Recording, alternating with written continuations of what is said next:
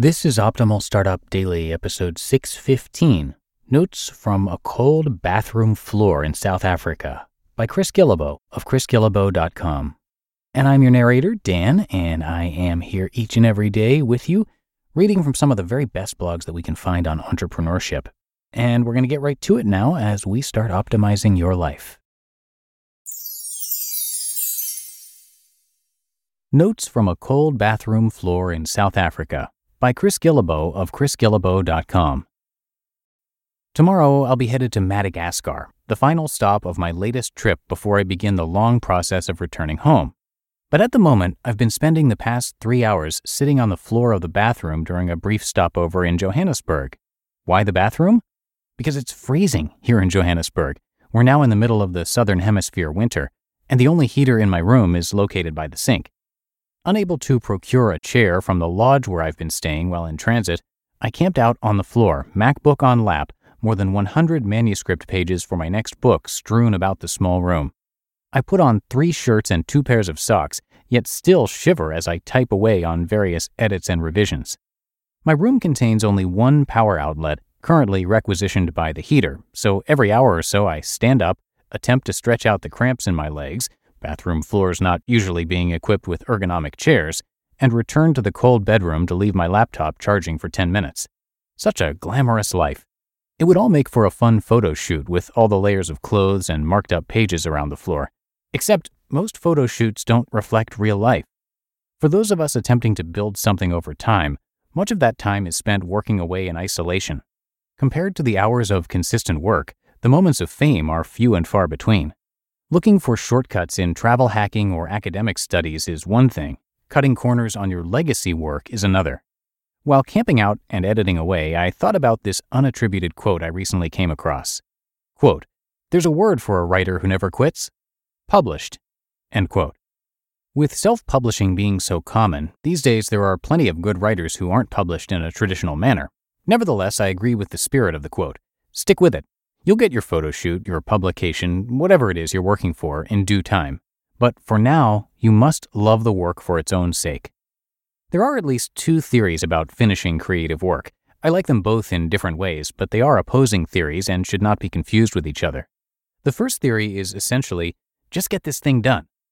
In the circles I travel in, this is sometimes known as the Steven Pressfield or Seth Godin school of shipping. The message is stop waiting. The mailman is waiting. You must deliver. I love this perspective because I know if I wasn't willing to get things done and move on, I'd never finish anything. I've been publishing this blog since February 2008 and have never missed a scheduled post.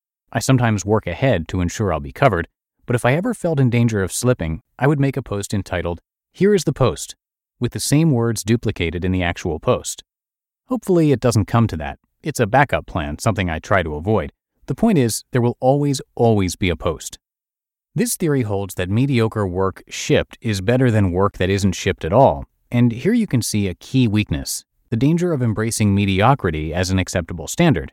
You can't write a book entitled, Here is the Book, with the same thing duplicated for 240 pages.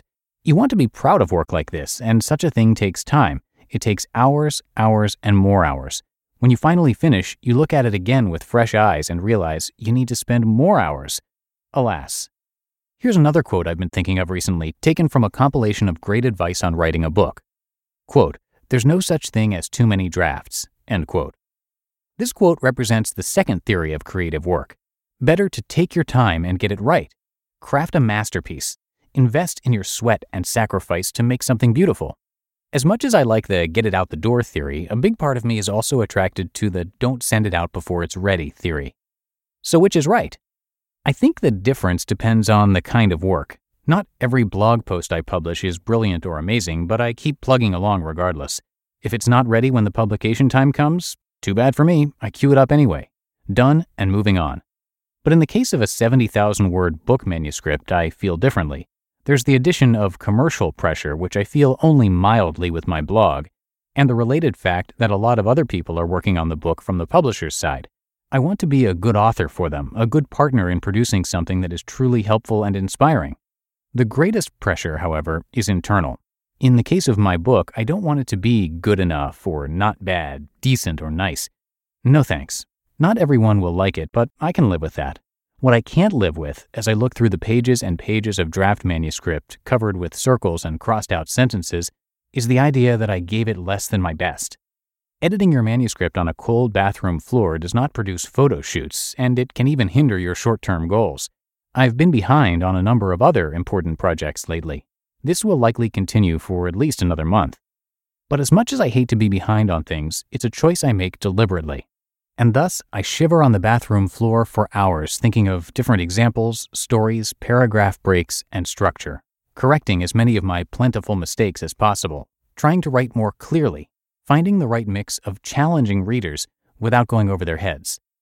I already know the finished product will be far from perfect no matter how much time I spend, but I want it to be better than good enough. This desire is what has brought me to the cold floor, where I keep the heater as close as possible, trying to finish one more page of edits before going to bed. Whatever you're up to, if you want to create something substantial, at some point you'll have to make these choices too. I think you should get in the regular habit of shipping things out without waiting too long. Overall, this is probably a more powerful message than trying to build a perfection you will never fully achieve. But sometimes, I think you should take your time and do it right. Produce something you are truly proud of. Give of yourself as much as you can, then keep giving. It's worth it. Stick it out. You just listened to the post titled Notes from a Cold Bathroom Floor in South Africa by Chris Guillebeau of chrisguillebeau.com. When it comes to hiring, don't go searching for the one. Just meet your match with Indeed. Indeed is your matching and hiring platform with over 350 million global monthly visitors and a matching engine that helps you find quality candidates fast. Ditch the busy work. Use Indeed for scheduling, screening, and messaging. 93% of employers agree. Indeed delivers the highest quality matches compared to other job sites. And one of the things I really love about Indeed is that it filters out those incompatible applicants. So when you're hiring, the process is much faster and you only have to consider applicants that are already likely to be a great fit. And listeners of this show will get a $75 sponsored job credit to get your jobs more visibility at indeed.com slash startup. So just go to indeed.com slash startup right now and support our show by saying you heard about Indeed on this podcast. Indeed.com slash startup. Terms and conditions apply. And thank you to Chris, who has a really unique story. He started his site, which he called The Art of Nonconformity, to chronicle his journey to every country in the world, which he eventually completed before his 35th birthday.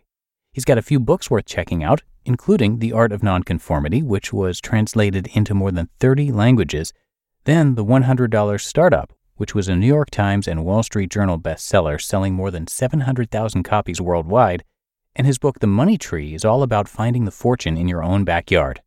He also hosts the popular World Domination Summit in Portland, and you can come by chrisguillebeau.com for a lot more. But I think that does it for today. I hope you are having a great one, and thanks so much for being here. And I'll see you right back here tomorrow, where your optimal life awaits.